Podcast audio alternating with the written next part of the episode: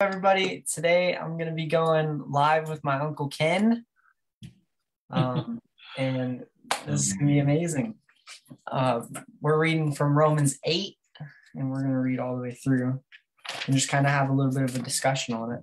So, okay. what do you think about Romans 8, Uncle, before we start?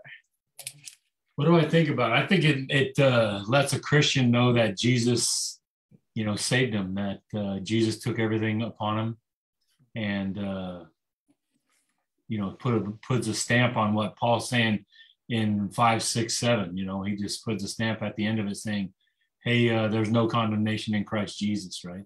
Mm-hmm. Um, because um, through Christ, right, the law of the Spirit who gives life has set us free. It reminds me of Galatians 5 1, where it says, it says that Christ freed you for freedom's sake never again to be put in a yoke of bondage. Mm-hmm. Why did he free you? To be free, so you can have a relationship with him and his father, our father.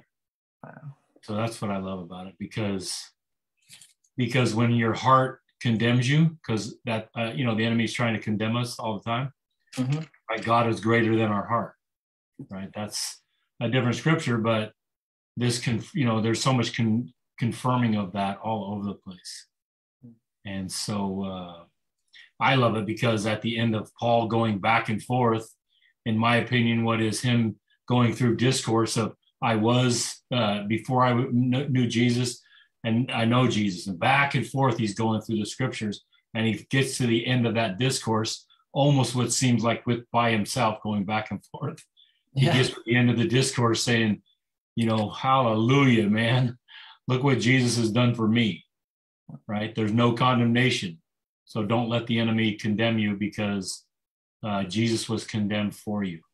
So, anyways, I guess that's what I love about that particular scripture, 8 1. Wow, that's amazing. 8 2. So, all right. Well, I was thinking we'd read it and then uh, discuss it. And um, we'll just stop in between, uh, um, kind of,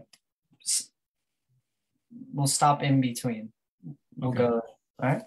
Okay. So uh, it goes, so now the case is closed. There remains no accusing voice of condemnation against those. Wait, wait, wait. Can I stop you? What version are you reading from? Oh, the Passion Translation. Okay, so I'm not going to be in that. I'm in a different translation. So go ahead. I'm sorry. Okay. I just want to. I read from a different one. So go ahead. I'm in the NIV. Oh, you're fine. Um, and we're fine. You can read one, and I can read one, and we can have a discussion. Okay. Excellent. Okay, we're cool. Okay. So now the case is closed. There remains no accusing voice of condemnation against those who are joined in life union with Jesus, the anointed one. For the law of the Spirit uh, of life flowing through the anointing of Jesus has liberated us from the law of sin and death. For God achieved what the law was unable to achieve, accomplish, because the law was limited by the weakness of a human nature. Yet God sent us his Son in human form to identify with human weakness clothed with humanity, God's Son gave his body to be the sin offering so that God could once and for all condemn the guilt and power of sin. So now every righteous requirement of the law can't be fulfilled can be fulfilled through the anointed one living his life in us. And we are free to live not according to our flesh, but by the dynamic power of the Holy Spirit. What do you think of that so far? It just reminds me of other scriptures that confirm what he's talking about. You know, in John, uh, John 16, we've talked about that before, where it talks about the Holy Spirit's going to come, right? Jesus says, I got to go so I can send the comforter. The Holy Spirit's going to come and he's going to convict the world of sin, righteousness, and judgment, right? Yeah. The interesting thing, because he doesn't say he's going to convict us, he says he's going to convict the world, mm-hmm. people that are not of him, right? Right. And so it's like when I read these things, it brings other scriptures to my mind.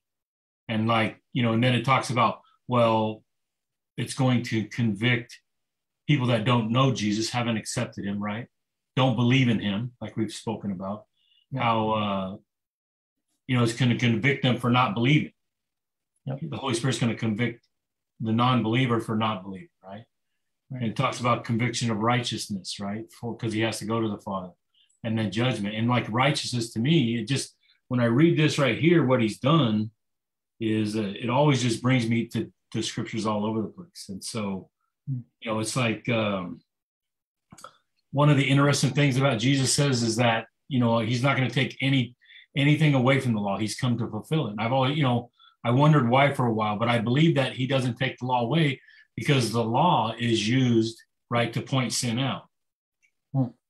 So he couldn't take it away because anybody that doesn't know him, the law itself is going to be used to show you're a sinner. Right. And so that's why the law is there. But then Christians, people that know Jesus, I believe are held to a higher standard than the law, even. Hmm. Right. I honestly think that because the law of the spirit, there's no rules, right? You Right. follow him, you listen to him, he speaks to you, and he's directing you. And so, yes, the Bible has all these things, right? But God himself is directing you through this because some people can eat pork and some people can't. It depends on God said, don't eat it to you. Right. That's a lot more demanding than don't eat pork or don't do this or don't do that. When you have to have a relationship to be able to understand that you shouldn't do this, but your buddy can, you know, that knows. it. And to be able to live in that place where that doesn't bother me. It reminds me of my friend Pep. My friend Pep, he said uh, a long time ago, I remember him talking about he goes into this church and there's this guy up in front dancing and he's just dancing with the Lord, right? There's worship going on and he's dancing and he looks over there like, you know, and all these people are sitting and this person's doing this. But what was amazing about it is the, you know, our father said to him, Hey, he's worshiping me how he is worshiping me. This person's laying on the ground worshiping me how they're worshiping me. Right? You can be sitting here. It's that same that relationship, the, the law of the spirit, right? Yeah.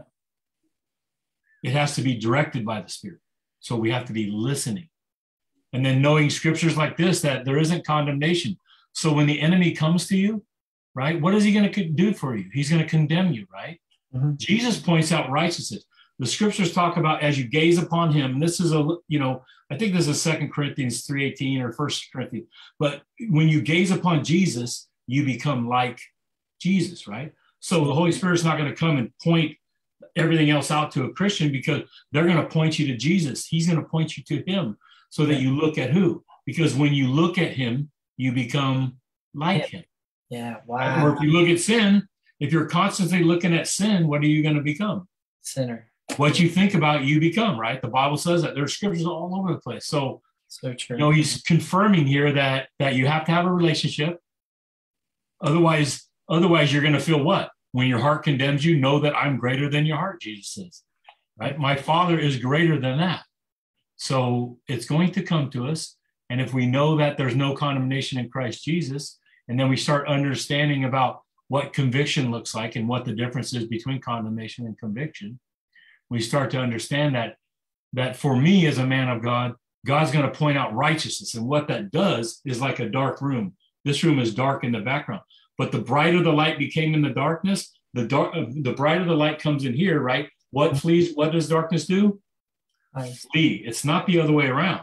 So Yeah. what happens is if if Jesus's light was bright, bright, bright, sin does what? It flees and it goes to a smaller section, right? And as it gets smaller, smaller, we actually see it because it gets darker in that corner. Yeah. So when he points his righteous, our righteousness, which that's him, right? When he Yeah. points that out to us, what happens is is we do see sin, right? Not because God's pointing out, but he's pointing out righteousness and darkness flees. And so that that sin that's in your life gets pointed out, right? Uh-huh. And when that happens to you because he's righteous, then know that I'm greater than your heart, as he says. Right? There's no condemnation, Paul's saying, right? Yeah. If you go to that John 6, 16, 20, I think, I think it is, he, he's not, the Holy Spirit's not convicting us, he's convicting the world, right? Because he's not talking to believers right there. Why would he say, when he's talking about sin, you know, as those that don't believe, right? That's what he's talking about. So he's not going to point out something he's already from east to west forgotten, right? If, he- if he had really truly forgotten it, right, he's not going to point out that to you. Now, for people that don't know him, right, Mhm. the law is still there pointing out what? Sin. sin, yeah. That's what it's doing because that's what it's made to do. It, the law is is perfect. We know that, but the law itself is made to point out sin and to make you aware that you're a sinner. And even if you you know all of us are aware of the, salt, the law, right? Even if we don't say we do or not, it's there, right? There are principles that we all understand. They're in our they're in us, and God talks about that, right? Being in you. So that w- when we blow it, right? That's what it's pointing out. That's how you. This is an interesting, interesting thing, Tristan. I believe Christians can know that they're walking in the law when they start to feel convicted, Hmm. right? Because the law is going to what? So if you're not walking by the law of the Spirit, you're going to be walking in the law, right? Yeah. So I think even as a Christian, you cannot be walking in the Holy Spirit. And if you're not in the Holy Spirit, you're what? Walking in the law. Law. Yeah. Because the only thing we have is walking in the Holy Spirit. So if you're walking, not walking in the Holy Spirit, you're walking in law. And then you start feeling what? Convicted, condemned for things that you do mistake. It's an awareness thing. It's like, well, wait a minute.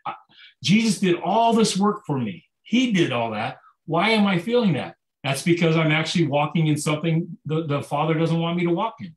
Yeah. And it can be different for everybody because it can be different foods. It can be this. It can be that. I'm not talking about, you know, what what the sin is because it can be different for everybody. And then there are sins that are the same for everybody. Right. But if he tells you to do something and you don't walk by faith in it, that's sin, right? Yep. So that would be sin for you. Well, then when you feel that upon you, I think that what happens is it's it's identifying for you as a Christian that you're walking in the law. And all you have to do is like, wait a minute, that's not where I walk. That's not where I'm supposed to be. Jesus did all this. There's no condemnation in Christ Jesus, right? And it turns me to who? Jesus. And I turn to him and I gaze upon him, Yeah. right? I spend time with him in many different ways. Jesus went up to the mountain spent time with him, right? Jesus, every, the Bible says, you know, I don't live by breath alone, but by every, right? Word that comes out of the mouth of God. Well, who breathes the word? The Holy Spirit. Mhm. So when you start speaking God's word, right, and you start uh, uh, delivering what God is speaking, you're like, it, to me, getting a double portion.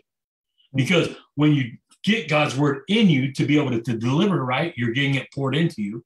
That's one portion. And then when you start delivering that word of God to other thing to other people out there, you're getting like a second portion of what I would say is refreshing. And it's seen in lots of different ways. Peace, right?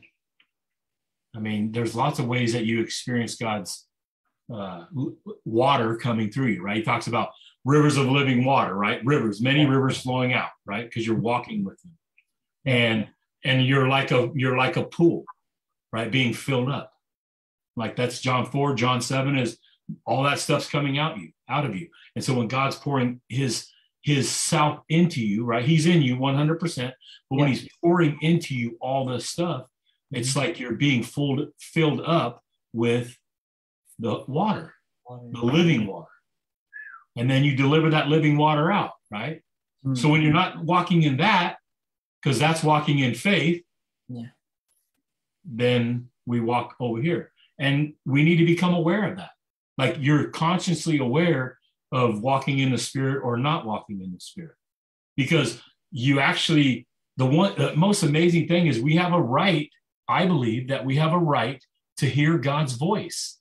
That's what Jesus did. He gave me the right when I accepted him, I believed in him. He gave me the right to hear my father, yeah. just like he hear, heard our, our father. Mhm. I have the right now as a, as a son. Yep. And so that can't be taken away. Here's another thing about that, that, that word. Like I find something interesting. And what to me is, you know, the I people, uh, you know, you- you're talked in, in an I format or a U format. Mhm. So if you think about that, when God is saying, when, when, when somebody is saying I, like if I'm saying I'm an idiot, right? Is that God saying I'm an idiot? Mm-mm. Is it is so when God's speaking in the I format, who's he talking about? Himself. And it's always going to be what? It's him. It's going to be good because he's talking about him. See, he's saying I am.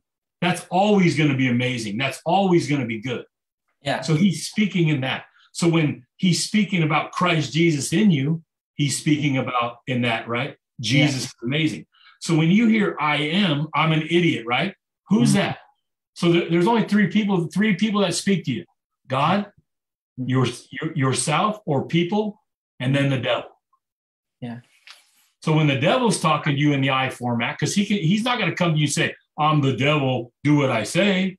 He's going to come to you and try to convince you that you're that person. But you're a, man and a woman of Christ, right? So you're Jesus's righteousness. Mm. So he comes, the devil comes and says, "Oh, I'm an idiot," right? Or he tries to convince you that you think you're an idiot, but that's not the mind of Christ. no. So he tries to convince us over time, right? And Yeah. what he does is he says, I'm an idiot. Well, if you keep hearing that in your head, eventually people start what? Thinking that. Yeah, And then you start what? You start agreeing with who? the enemy. Right. Because the I am format that I'm talking about, if, if the words are coming from God in the I am format, it's speaking about him. So it's not ever going to be like that. Does that make sense to you? Yes. Like you won't be saying, God's not going to come and say, I am an idiot to you. Mm. Because when he's speaking in I am format, he's speaking about himself. So who's coming to you in the I am format? The enemy. The enemy. Yeah. So when that's happening to us, you're walking in the spirit, right? You hear, even walking in the spirit doesn't mean you don't hear all that stuff. It means that you're not taking it on and putting it, uh, making it part of your life. You hear it, you capture it to the obedience of Jesus, Mm. right? There's no condemnation in who? Christ Jesus. We're in Christ Jesus, right? We walk in the law of the Spirit, right? Who gives us life, sets us free from the law of sin and death, Yeah. right? There's a law there. It's interesting, right? Because that and and the reason he had to do that is that that law is powerless. It's not that the law is not good. It's just that we couldn't live by it. Hmm. That's why he came and fulfilled it, right? He didn't take it away because they're going to use it to judge. Mhm. Because law points out the law points out sin. It has to be there. Even for today, people come to know Jesus, right? Because the law points out the sin. Hmm. And his loving kindness draws them, right? Yes, this is the law. It's real. I, I came and died uh, because the law had to be fulfilled. You know, judgment had to happen. I came and took it for you. And then what happens is he pulls you through that by the recognition that what God has done for me, it's like it draws me to him because that's so loving and so kind. And like most, the you know, even where the Bible talks about hardly anybody would die for a righteous person, right? Yeah. Who dies for a good person, right? All Jesus came and died for people that hated him. Wow. That's loving kindness. So that that that realization pointed out by the law, right? Because if it ain't in faith, it's in sin. Yep. Points it out, and you realize, and you go that moment. For me, what happened, Tristan, is I can't. I went all of a sudden. I realized that the Holy Spirit was my deposit to have a relationship with the King, right? Eternal life. He came to give you eternal. Well, who is eternal life? The Father's eternal life. Yeah. So they came as a deposit. So God Himself is my deposit to have a relationship with Him. That is an aha moment that came to me where I just, I still today, I, I'm, uh, I'm 17 years. I've known Jesus for 17 years, and today, right, even this moment, it's like that realization that God Himself is my deposit. It just floors me. Really. It's an amazing thing.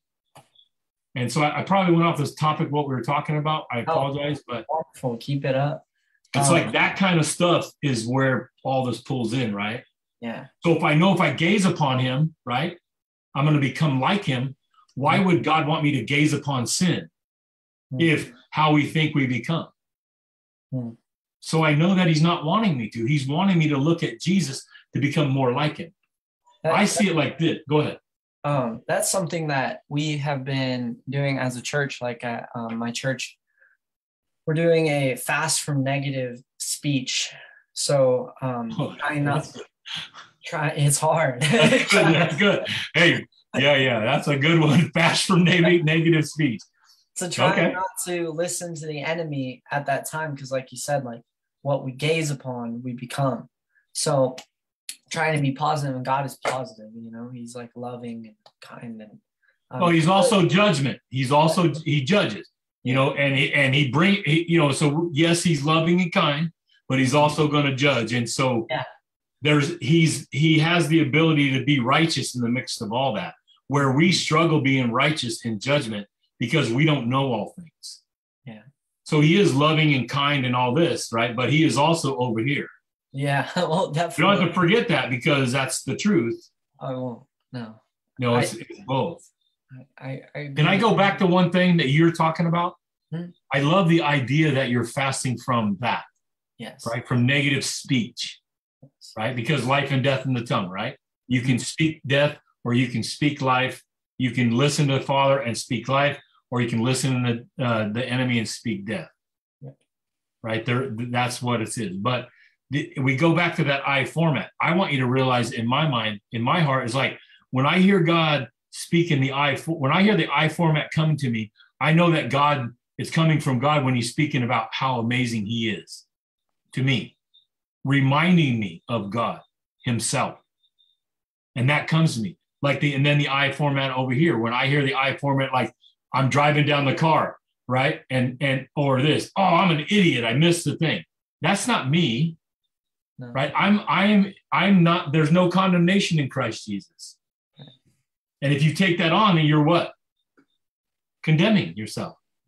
So I have to know that the enemy, so you can actually block that and stop that and capture that. But I want you to hear this part too. Okay. You're an idiot. so when you hear you're an idiot, is Yeah. God saying that? No, I don't think so.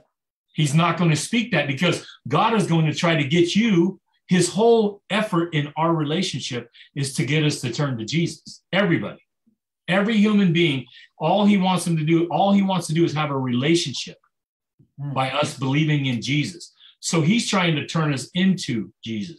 So what if he says, Do you think you're an idiot because you don't believe in Jesus? Is that coming from God? Mm-mm. Think about that, right? It's not because he's not going to turn you to God. He's not going to turn you to Jesus that way. So when you hear the you format, you're an idiot, right? You're Mhm. stupid. Oh, I can't believe you did that. Mm. We want to take that on as ourself. Yeah. And this is what I want you to hear about it. Okay. Right? Now think about this.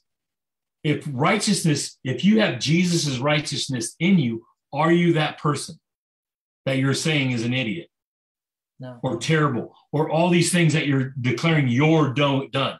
You're taking it on, right? Because you're saying you're an idiot. Yeah. Or a person's coming to you saying to you, you're an idiot, right? Mm. That's what that's the other thing. Remember, I talked about people. You got God who talks to us, the devil who talks to us, and we talk to ourselves and people talk to. So we talk into that that we format. The I, I mean the I format and the you format. Does that make any sense to you? That makes a lot of sense to me. Yeah. So I want you to know that because I want you to be able to stop the conversation before it gets to your head. yeah. Like it gets there, it's there, but you stop it before you capture it, before you take it on. Take it in because yeah, that because you capture it here, right here. And that's the point. You capture all things to the obedience of Christ. Mhm. Now that's an inter- that's this you. I believe it's this I format and the U format. Because here's the thing: if I came to you and I said, Tristan, you're an idiot, right? Mhm. Are you supposed to believe that? Are you supposed to know that we're not fighting flesh and blood? yes. We're fighting principalities, Ephesians 6, right? Yep. Okay, so if that's true, then me, if I came to you, who's trying to convince me to say that stuff to you? I say it, but I'm being influenced, right? Because I haven't learned how to stop that influence. Yeah. And do you think that um so something I'm learning is that the spirit realm is more of a reality than the physical realm. So do you think that the enemy is is um that there is demonic forces that are speaking in to us as well and not just the devil but demonic forces that speak into us and from the spiritual realm into the physical that I think allows I, that kind of stuff to stir I think that you can see that in Daniel when Daniel's praying and the angels are fighting the devil, you know, the, the enemy.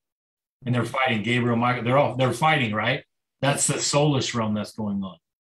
That's that realm where we have our soul at. Right? That, that's what did Jesus come and save? the oppressed he set the oppressed free Right, but he came and saved our souls. Our body's going going to be dead and gone. Yeah. And we're going to get a glorified body. Our spirit, when Jesus died, he gave up his what? life He gave up his spirit. spirit yeah You're going Oh, to give up your spirit too, because I Jesus came to redeem your soul. And that fight is happening in the soulish realm.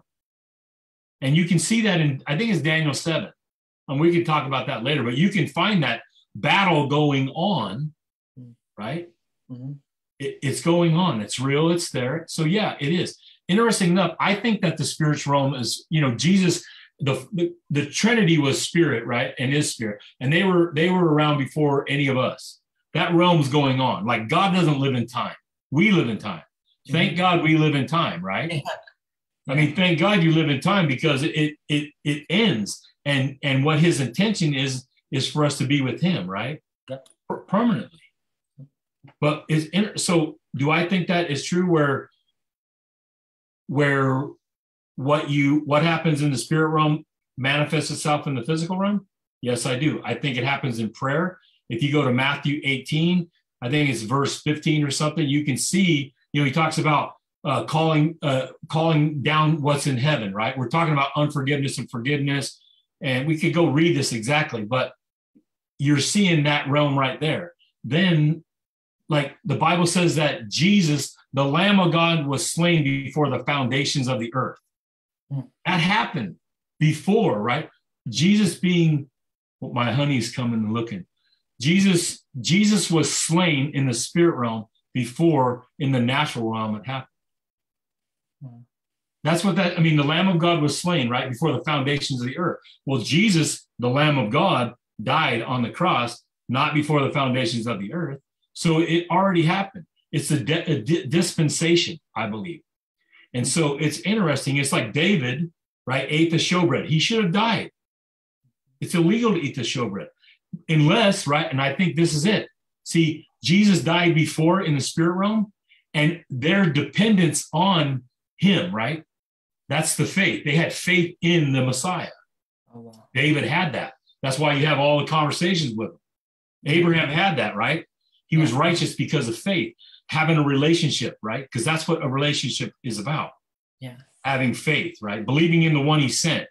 I mean, in John 6, 28 and 20, you know, he's talking to them there and he, and they ask Jesus, what's the work God requires us to do? What's the ergon God requires in the Greek us to do?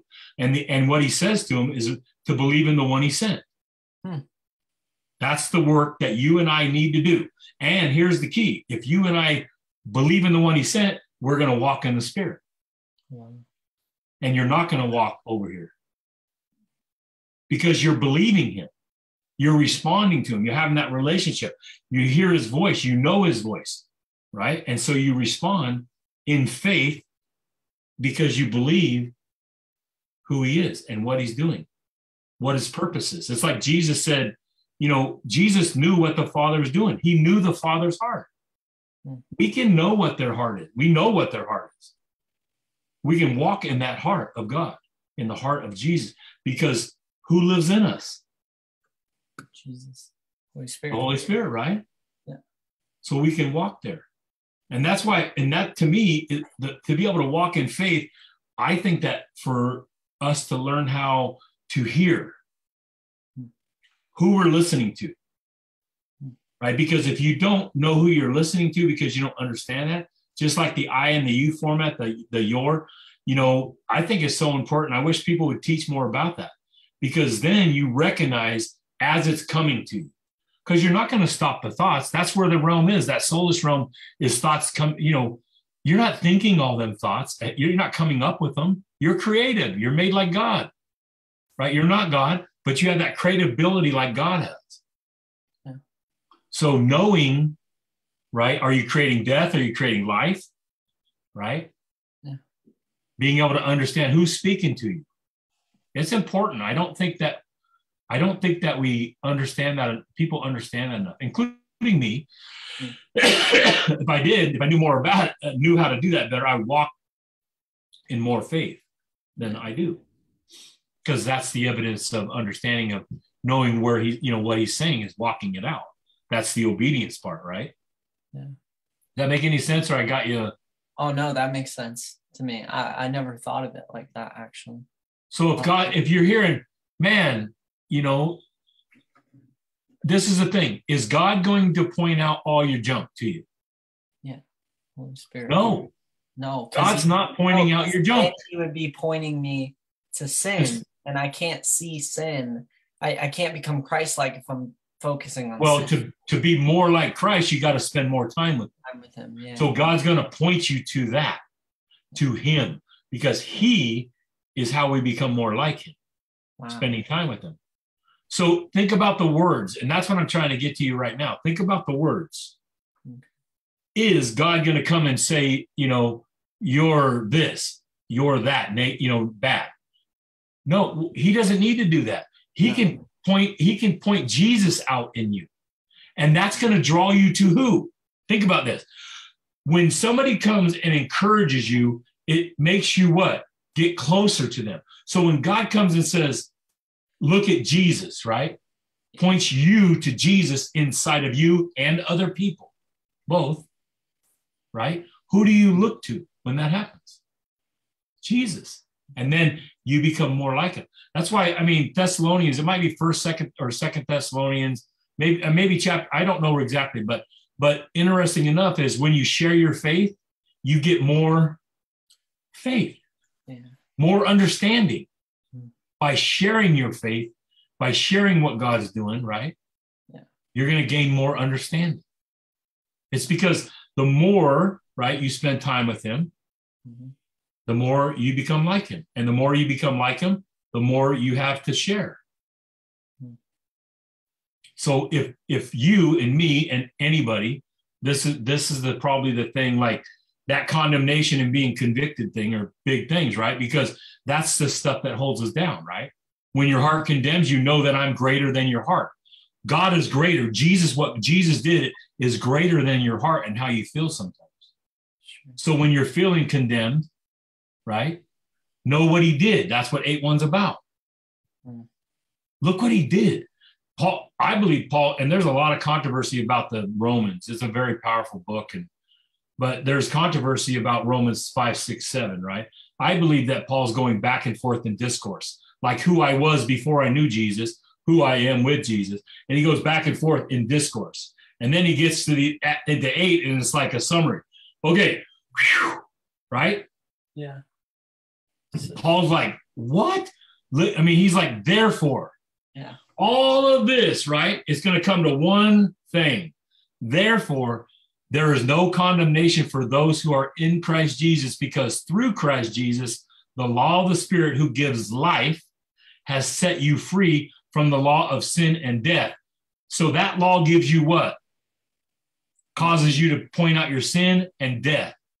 That's what the law does, right? It's it's a perfect law. But that's the point of it.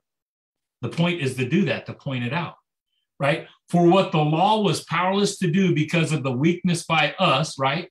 Mhm. Our weaknesses, right? God did by sending his own son in the likeness of a sinful flesh to be a sin offering.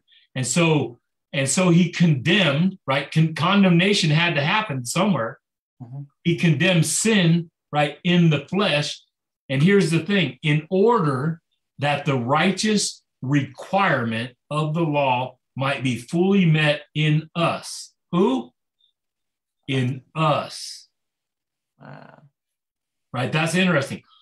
Who do not live according to the flesh, but according to the spirit. So, hearing God's voice, how do you walk in the spirit? You can't do that on your own. You have to be listening to who? The spirit. That's why the I and the you format, getting an understanding of like who's speaking to me. You're at work, right? And somebody says something, I'm at work, and we take that stuff on. Yeah. Here's an example of what I mean, a simple example. You're driving in the car, you got kids. a guy cuts you off and you yell at, you idiot. Have you done that? Yeah. I know a lot of people have. I believe that's a spiritual thing because there's life and death in our tongue. Hmm. So that's a spiritual thing. You spoke it into existence. You idiot. Now, that's not you saying it, that's the enemy getting you to say this because you don't understand how to capture, because the guy's not an idiot. He is what? Flesh and blood, who you're not fighting. Hmm. So when you say that, now think about this. You got a bunch of little kids in the back in your car, right? And they're doing their own thing and everything, and they hear, You're an idiot. Well, they don't have the understanding to block that. So they take that saying on. Hmm. And it comes to them. And they're hearing what? I'm an idiot. Yeah. It's a spiritual thing. So they actually take that on. Wow. That's the value of not saying stuff like that. Your kids are experiencing it because they're in the spirit realm. You ask about, do I think this realm is bigger, uh, more powerful than this realm? I do. And just even speaking that in, it goes out into that realm. Here's an example that them children that you're driving with, if they're not understanding how to separate what you're saying, like I'm trying to explain right here, and most people don't know this already, they don't know how to capture the thoughts that they're having because they're not their thoughts. I mean, they're not really you. Our thoughts are not us. Hmm. Well, think for a minute. If the enemy can put a thought in you, is that you? If the enemy can bring that, if the enemy can influence another person and they say something like that, and then you take it in, that's not your thought until you capture, until you bring it into you. At this point of the thought process, it's not you. It only becomes you when you put it inside of you, in your heart. Whoa. So if you stop it here, or you teach your children how to stop that here, first by not doing it and then letting them know what's happening in in the real world or the you know there are more than one realm what's happening and where the fight is at. I mean the fight's after your soul. That's what jesus came and died for. The treasure in front of him why he endured the cross is the redemption of your soul having a being able to have a relationship with the father. Because if your soul's not redeemed you're not going to have that relationship with the father permanently. Hmm. That makes sense? Makes sense. So we so one of the most important things to do over here is to first learn this for yourself. You're at work. People are saying stuff. Even things that you're listening to even even things that you're actually don't understand and you hear other people taking at your age, at my age, we mm-hmm. take them things on. And if we don't learn how to capture that them thoughts and contemplate them before we take them on, right? What happens is they become us because we put them inside of us. But if you learn how to take thoughts and ideas and all these different things and then capture them here and then check them to the obedience of Christ. Well, there's a good way right here, right? If it doesn't align itself with this, of the spirit and the spirit of God, right? Something's right there. That's why we have mentors. That's why we have men and women of God that have had relationships with them a long time that we're allowed to talk to them. We want to have them. Hmm. That allows us to understand. Just like why why are we on the conversation today? To, so I can learn from you and you can learn from me. Yeah. Because we learn both ways. You say things that make me go and look, man, I need to know this. Hmm. And I'm saying things that making you go, oh, I not heard that that way before. Yeah. You got to study it yourself. Be like the Berean. You know what the difference between the Bereans are and anybody else? Hmm. I want you, and you can go study this. The difference between a Berean and a Christian is that they went to prove Paul right. How many people try to prove everybody wrong? Hmm. That's a mindset. Wow. Think about this. The Bereans were more noble characters. How is anybody a more noble character that believes in Jesus?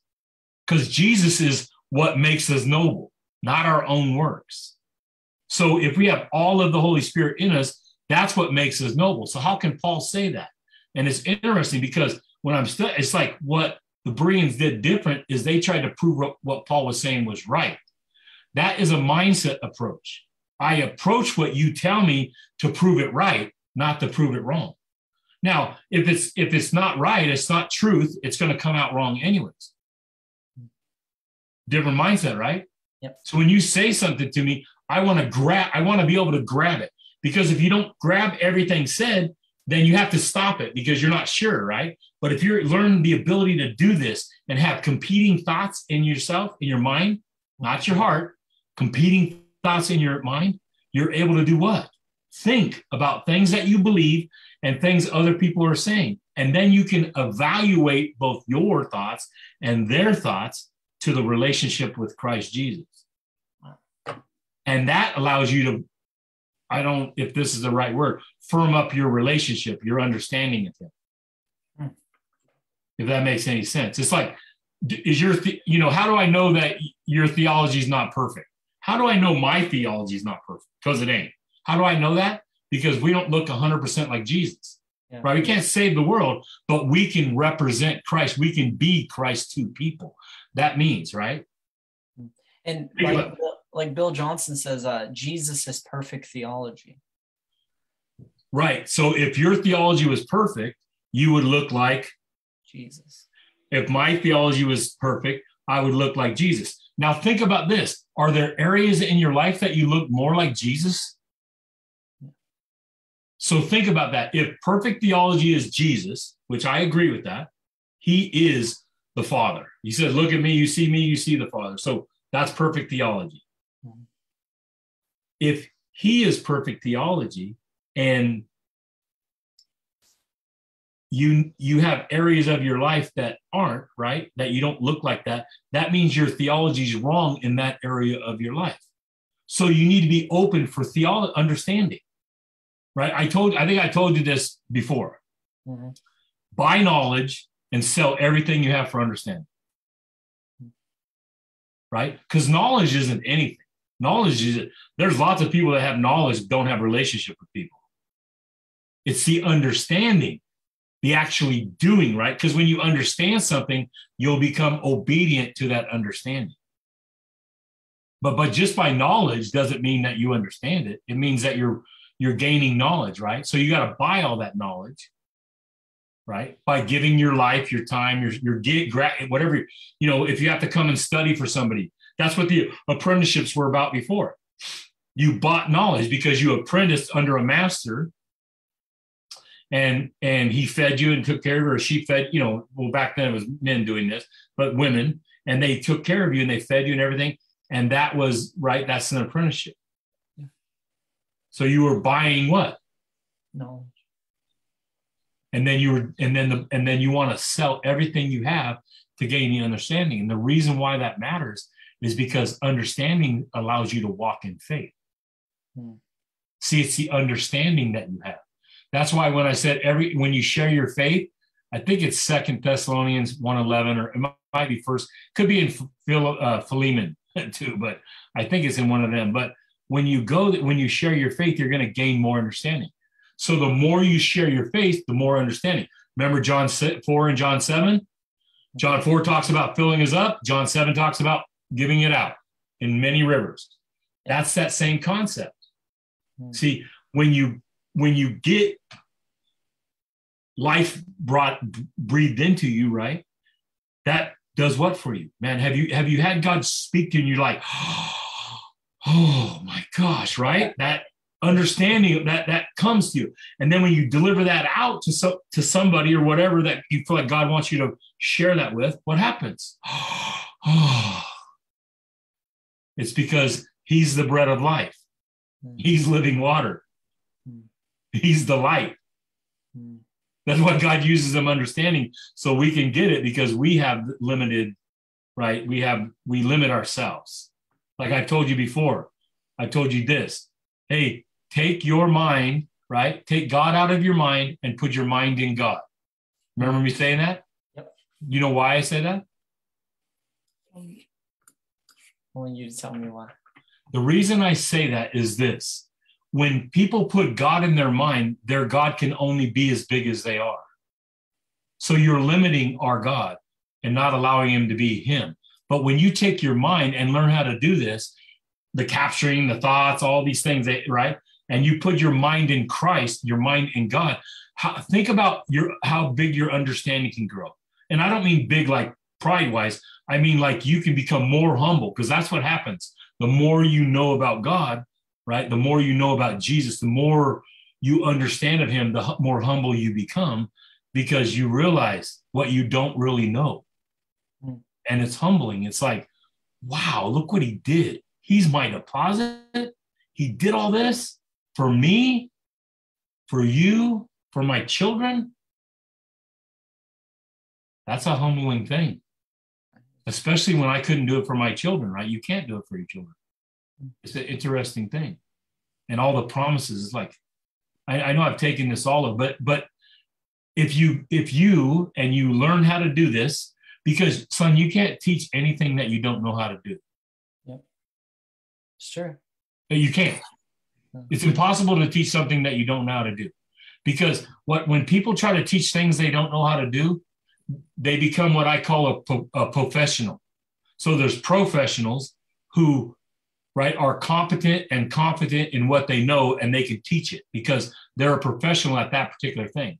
And then there are people that try to act like professionals. And I, I call them professionals. They're posers, right? Yeah. So they might be able they might try to trick you and they might try to act like they know something. But if you stand back and observe and observe and observe and observe and listen and take in, you're going to see, right, Mhm. that they're actually not that that the person that that you want to be around. They want to learn about God, That's true. I've ran into people like that. my and you don't want to be one. No. That's the other thing. Like you don't want that, right? So, and and I think like Paul, he's like he's like, uh, you know, to I, it's it's it's to live as Christ and to die as gain, right? Or I think that's how it goes. I can't remember right now off the top of my head. But what he's saying is like, you know, uh, if I were if I were not here anymore, right? I would be with him completely. Look at the gain I have. But now I want to live like Christ so you can know him. Right. You know. I hope the I and the you thing makes sense to you because that's the thing. Whatever. I actually love that, and um, I think that that's going to help me with the negative thoughts uh, fast as well. Because you under that's exactly the thing you're you're that's what caught my attention when you said you're fasting negative, right? Speech. Yes. Well, it's not the speech that you have to fast. If you catch it before the speech, then you don't then you capture the thought. You see the difference. The speech, trying not to say things means you haven't stopped it over here. But if we learn how to stop it over here, it never gets to the speech. Fast the thoughts. Well, you can't stop thoughts from coming to you, and, but you can learn how to uh, how to stop them. And you and the only way to learn how to stop them is to learn how to hear your father better. And the only way to learn how to hear your father better, right, is to understand what he's saying. And that's why this that's why we go back to this. There's no condemnation in Christ Jesus. Why did he say that? Why later does he say if your heart condemns you, right, I'm greater than your heart? Why does he say that the Holy Spirit's going to come and or I, I got to go so the Holy Spirit can come and convict the world of sin, righteousness, and judgment? Not you, because you already believe in him. Mhm. Right? He's going to point your righteousness out, which is who? Jesus. It's not yours. And so as he points that out, who do you turn to? Look at Jesus. Oh my gosh. Oh yeah. Right. And then what what flees when righteousness shows up, when light shows up, darkness flees. So you actually get rid of that darkness that that's there that shows up in your life by spending more time with him, not looking at the darkness. So when you learn how to hear that and understand that, and that I believe causes your attention to turn to him, understanding who's speaking to you, understanding especially when you're speaking to yourself. Because if somebody you don't respect or don't trust comes and says you're an idiot, do you listen to them? No. Most people don't. So then people aren't really getting to you. That's why you're not going to listen to the devil because you don't want to listen to the devil. You want to listen to Jesus. So the devil comes and said, Hey, I'm the devil, right? You're not going to take him, start listening. Or if people come, right, right, and start doing it, you have you have to learn how to stop that. So if he can convince you that you think you're an idiot and that becomes inside of you, right? Because what's in your heart comes out of you. So if that stuff gets into your heart, guess what it does? It comes what? Out of me. So you have to protect your heart. Remember, guard your heart. Yeah. So you're guarding your heart from these thoughts. Mhm. So I, I think that the fasting speech, uh, negative speech is great. So don't misunderstand that. But you're my nephew, and I want you to learn how to fast the thought, Mhm. fast allowing them thoughts to come. Right? You can't that- stop them from coming. They're going to come, he says. Yeah. But learning how he talks to you. I think that will benefit everybody watching as well. Like if you learn to fast from the negative thought. Um, so if you guys are gonna walk away with anything from this, definitely that would be it. And um, yeah. Well, thank you, Uncle. Um, I don't know if you heard about Beni Johnson. I Um, did. So I think Okay. we should pray over the like I'd ask to invite you to maybe pray over the Johnson family and um, Benny and just for them to be bold in this situation right now. Yeah. So, Father, I thank you for uh, I thank you for the Johnsons. I thank you for what you've done in their lives and the strength that you've given all their whole family, how amazingly strengthened they are in you. They've learned how to strengthen themselves in you.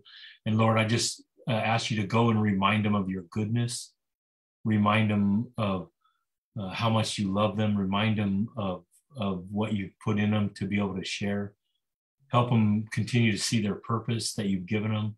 Help them continue to see uh, where their fulfillment comes from you and and just help them be able to to draw to you. Send people there to comfort them send people to encourage them um, we just pray for the grandchildren you know and, and the great grandchildren that that uh, that legacy will just be so powerful that she was an amazing prayer warrior amazing woman of god. They're an amazing family.